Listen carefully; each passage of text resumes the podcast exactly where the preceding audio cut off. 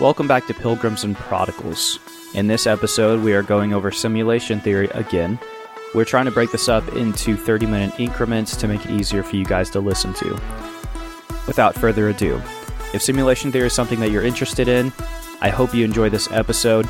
If not, we have plenty of other topics and content to tackle, so you can skip to that. Anyways, enjoy everybody.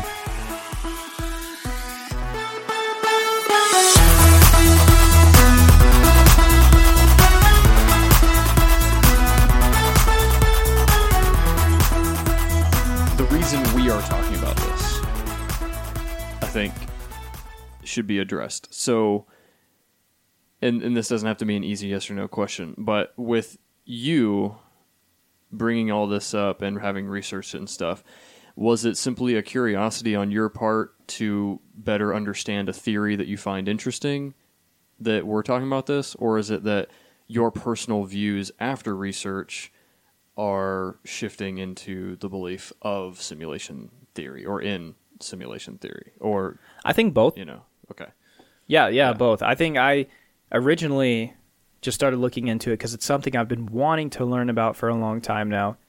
And then after looking into it, I'm like, you know what? This kind of makes a lot of sense. Not just because what we have previously talked about, but a lot of other stuff, experiments and different yeah laws of nature that we're going to go into and I stuff can like that. I can relate to that in that for instance take meditation you know I used to simply be curious about what evidence is there for meditation really being yeah. what people say it is and didn't necessarily believe in it, but then opening my mind to research it, realize, okay, I definitely believe in a lot of what people say about meditation and its emotional and physical and spiritual benefits. Yeah. Um, a little of which I've experienced myself. So Oh yeah, I meditation. can, I can understand. We need to do another episode from. on that. That'd be fun. We do, yeah. But yeah, I mean, it, it's kind of both. I started just as an interesting project or idea to think about, and then I'm kind of moving into this place where, hey, it actually makes sense. Okay. So you are um, very lightheartedly um, promoting the theory of simulation because you think that there's some validity to it. I'm promoting thinking, and that, that's Yeah. what that's what I want to do on this podcast. Not necessarily promote an an idea of God, or atheism, or agnosticism, or science, or philosophy, or theology. I want to invoke people to actually think about Yeah. why they believe what they believe and uh, be seekers of truth. I was listening to an episode of um, uh, a Sam Harris podcast today, and it, he was talking about Christianity, and he was talking to this pastor, or not a pastor. He he was a Christian for years. Went to college. He was a he's actually a professor still on a Christian campus, I believe, but he's actually he calls himself an agnostic.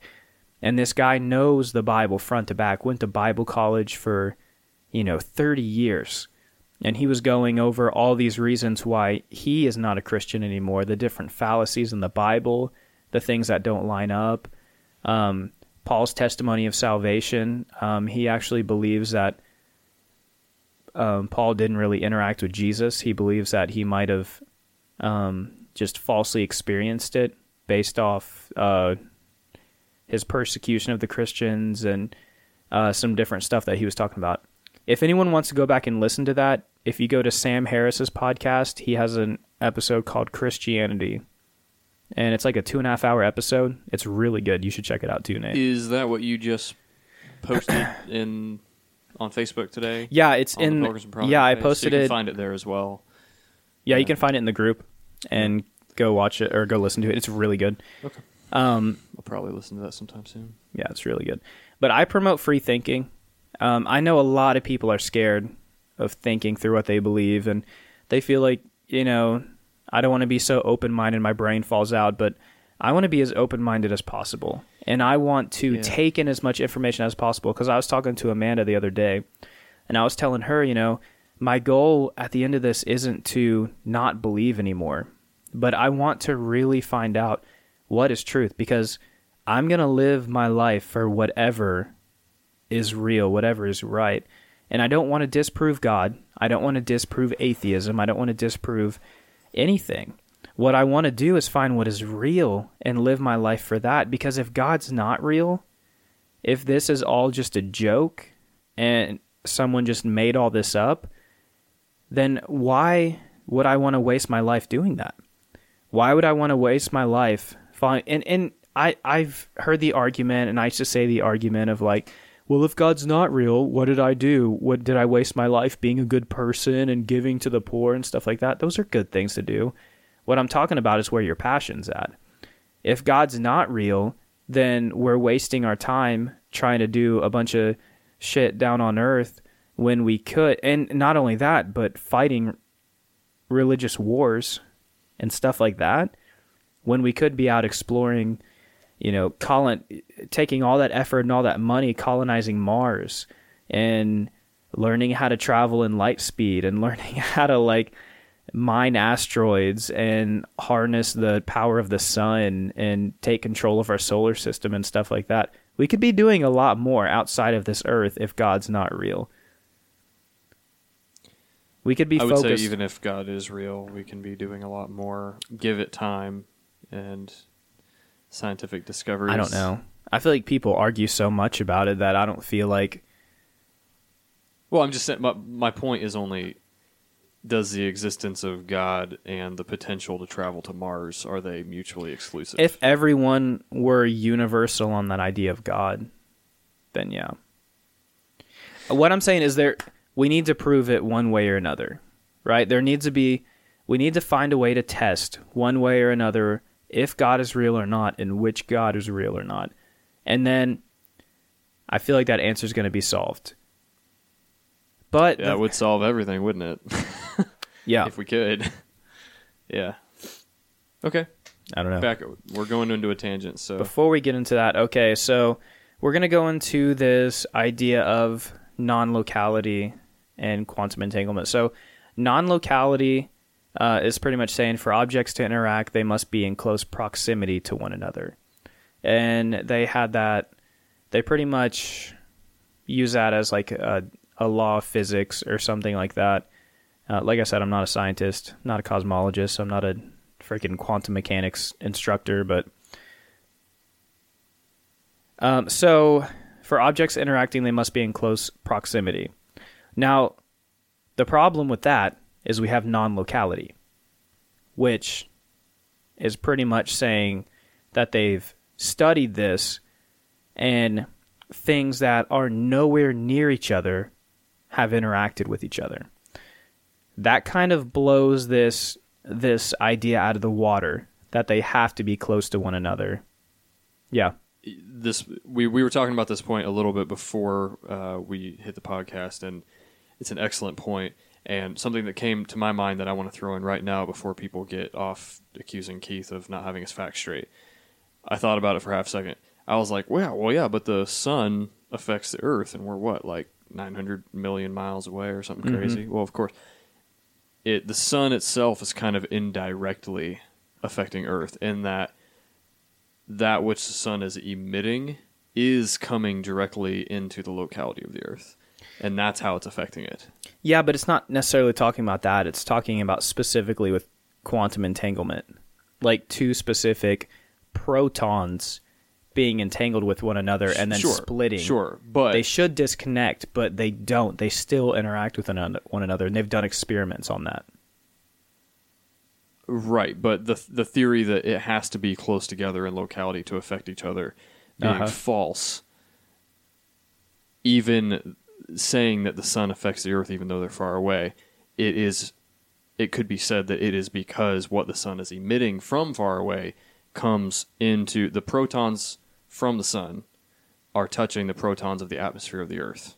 Oh yeah, and that's how we're eventually getting this heat that's heating the earth yeah. They're transferring the. It's transferring Right. the protons. right they're having the reactions but that doesn't disprove what you're about to say about what happens after they touch each other Yeah, so some scientists did a an experiment, and what they did, they figured out a way to split the protons.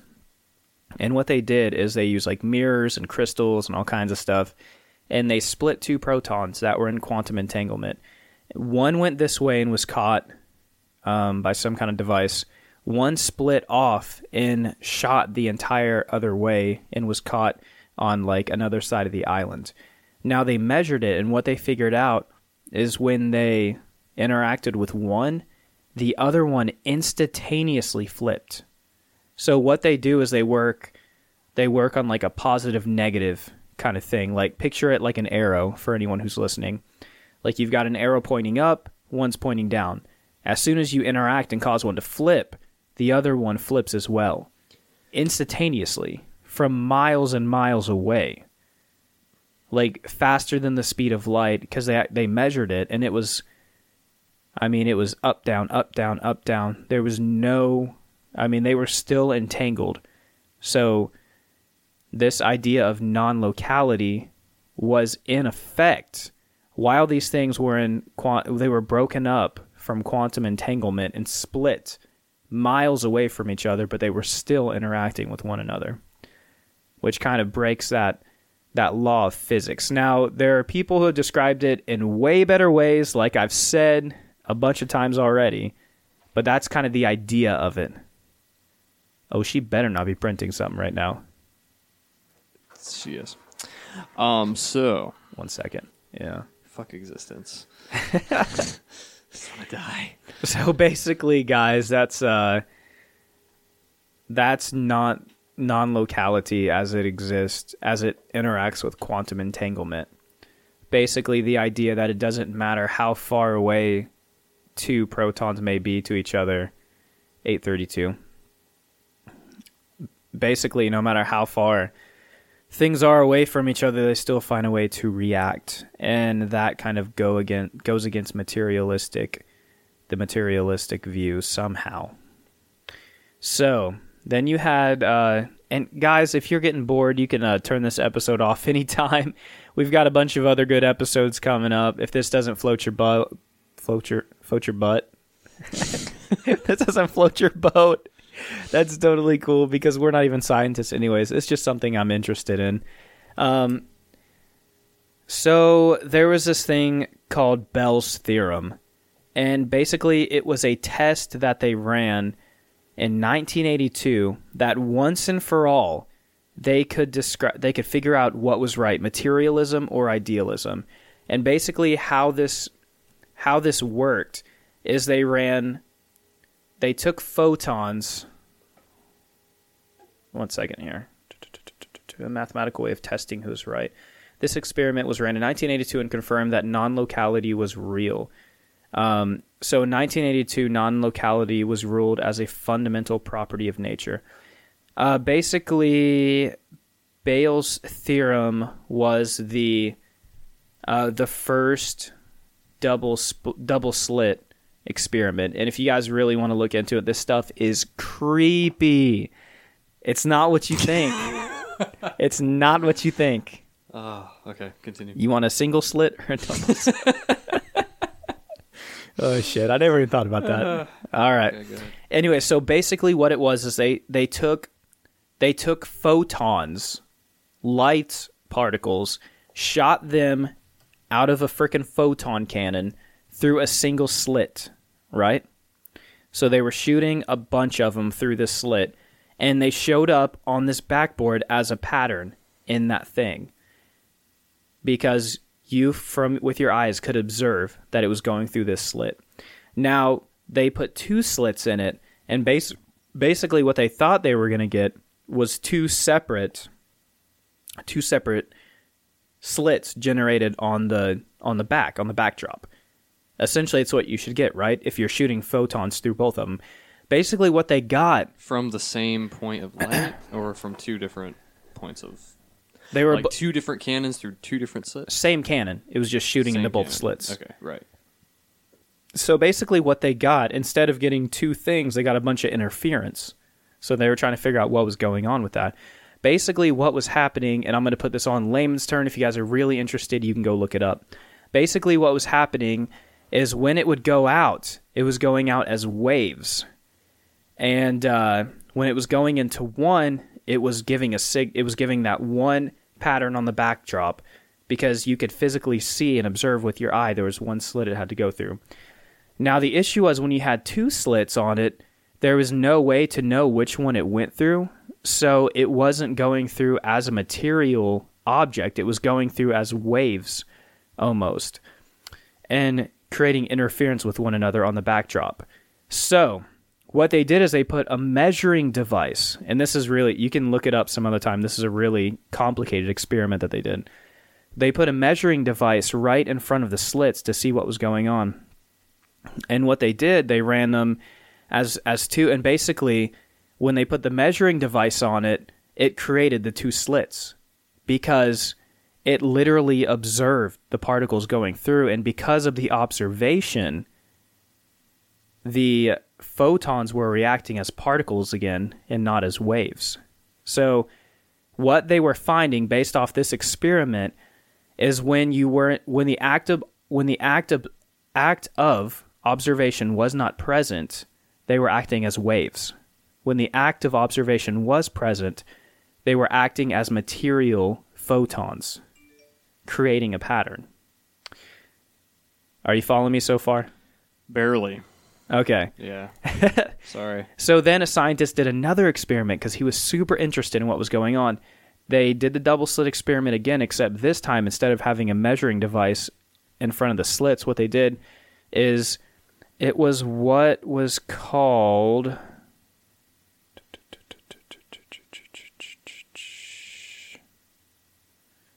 I am sorry, guys.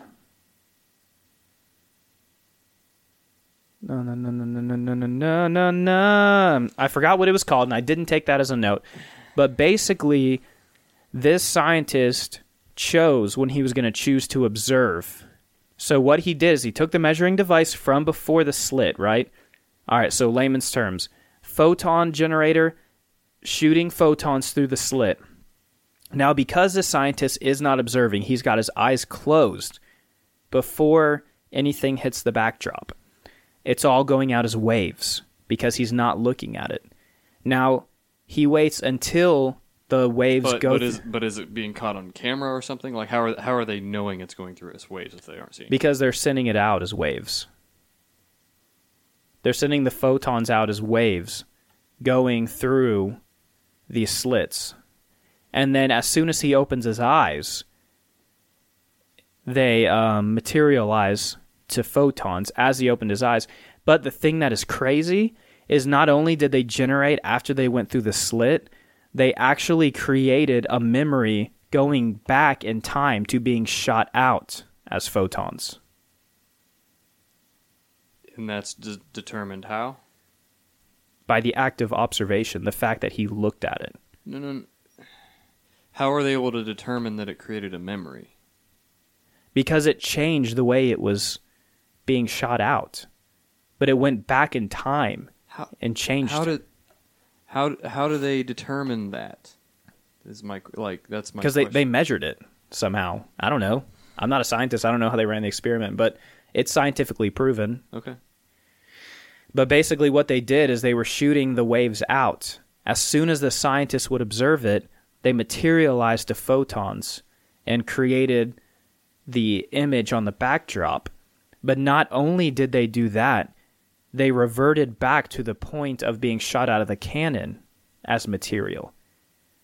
So that's a thing.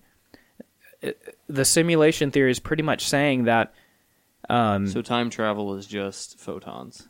not time travel not time travel basically what we can observe there the act of the waves materializing into actual material they're saying it happens so fast that there is no way that we'll that we can ever have the human capability of registering that they are waves I'm sure this is just because I'm scientifically stupid, but what? How how would you define the waves that they're sending out?